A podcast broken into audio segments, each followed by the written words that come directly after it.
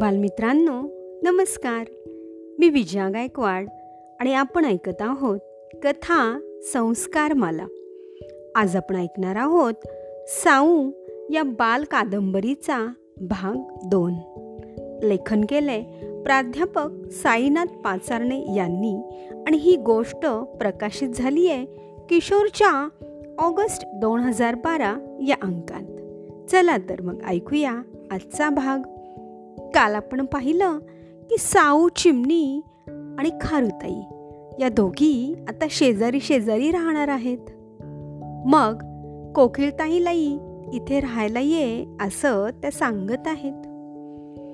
पण कोकिळताई म्हणाली नाही. खरं म्हणजे कोकिळताईनं कावळ्याच्या घरट्यात आपली अंडी घातली होती. कावळ्यानं ती अंडी आपलीच समजून उबवली होती. त्यातून पिल्ले बाहेर आली होती. आता फक्त ती पिल्ले मोठी होण्याची कोकिळताई वाट पाहत होती. एकदा पिल्लांना उडता येऊ लागले की कोकिळताई आपल्या पिल्लांना घेऊन कायमची येथून निघून जाणार होती. कावळ्यांना काही कळायच्या आत तिला निघून जायचे होते. आणि म्हणून ती साऊच्या शेजाराला राहायला यायला नाही म्हणत होती.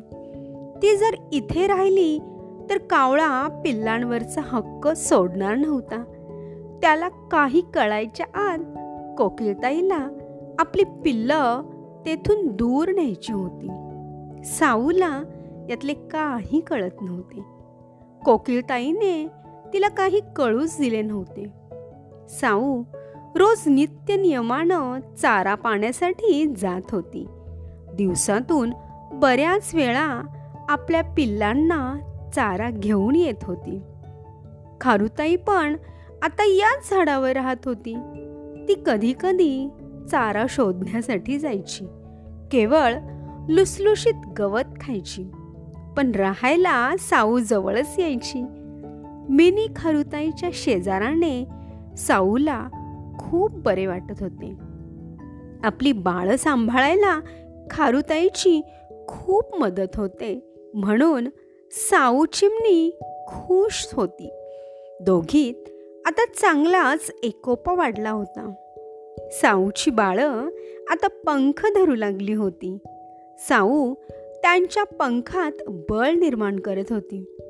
साऊ त्यांना उडायला शिकू लागली. आधी ती स्वतः पंख हलवायची. मग पाय पोटात घेऊन उडायची. फांदीवर जाऊन बसायची. तिची पिल्लं पण आईसारखा उडायचा प्रयत्न करायची. सुरुवातीला नाही जमले पण नंतर पिल्ले पंख झाडू लागली. लहानशी उडी मारू लागली. साऊ जसे करेन तशी ती करू लागली. घरटे सोडून बाहेर येऊ लागली. साऊची पिल्ले आता उडू लागली होती. साऊ ज्या फांदीवर बसेल त्या फांदीवर पिल्ले जाऊन बसत होती. साऊ त्यांना कसे उडायचे हे सांगत होती. त्या दोन पिल्लांमध्ये एक चिमणी होती आणि एक चिमणा होता. साऊनं चिमणीचं नाव ठेवलं होतं चिऊ आणि चिमण्याचे नाव ठेवले होते चिमन चिमान थोडा लहान होता. त्याला अजून मनासारखे उडता येत नव्हते. चिव मात्र लवकरच पंख धरायला शिकली. फांदीवर बसून मिनी खारुताई सगळे बघत होती. तिला साऊचे खूप नवल वाटायचे. ती मनात म्हणायची साऊ आपल्या बाळांसाठी किती करते? किती जीव लावते त्यांना? आपण आपल्या बाळांचीही अशीच काळजी घेतली असती तर? खारुताईच्या डोळ्यात पाणी आले. तिला आपली बाळे आठवली. मग साऊच्या बाळांकडे पाहून तिने आपले डोळे पुसले. ती त्यांची गंमत पाहत राहिली. चिमण्याला नीट उडता येत नव्हते तेव्हा साऊ त्याला रागवायची. आळशी आहेस नुसता. आता नीट पंख धरून उडायला शिक बरं. नाहीतर मार खाशील हा? तशी खारुताई म्हणायची. कशाला ग त्याला रागावते? लहान आहे तो अजून. काही लहान नाही. त्याच्या एवढी पिल्ले आभाळात उडतात. त्याला काय झालंय? एकदा मात्र सौ खूप घाबरली.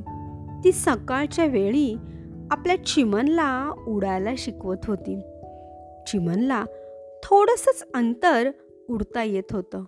साऊनं त्याला आणखी थोडे अंतर उडायला सांगितले. पण चिमणला जमलेच नाही. त्याने झेप घेतली खरी पण फांदीवर बसण्याआधीच तो दमला आणि दांडकन खाली आला. साऊ घाईघाईने खाली उडत आली. तिने जमिनीवर पडणाऱ्या चिमणला आपल्या पंखाने आधार दिला. म्हणून बरं नाहीतर पटकन पडून चिमण मेलाच असता. खारुताई पण घाबरली आणि ती पण सरासरा खाली आली. आता चिमण खाली आल्यानंतर त्याला लागलं का? आणि तो उडायला शिकला का? हे आपण ऐकूया उद्याच्या भागात. तोपर्यंत धन्यवाद.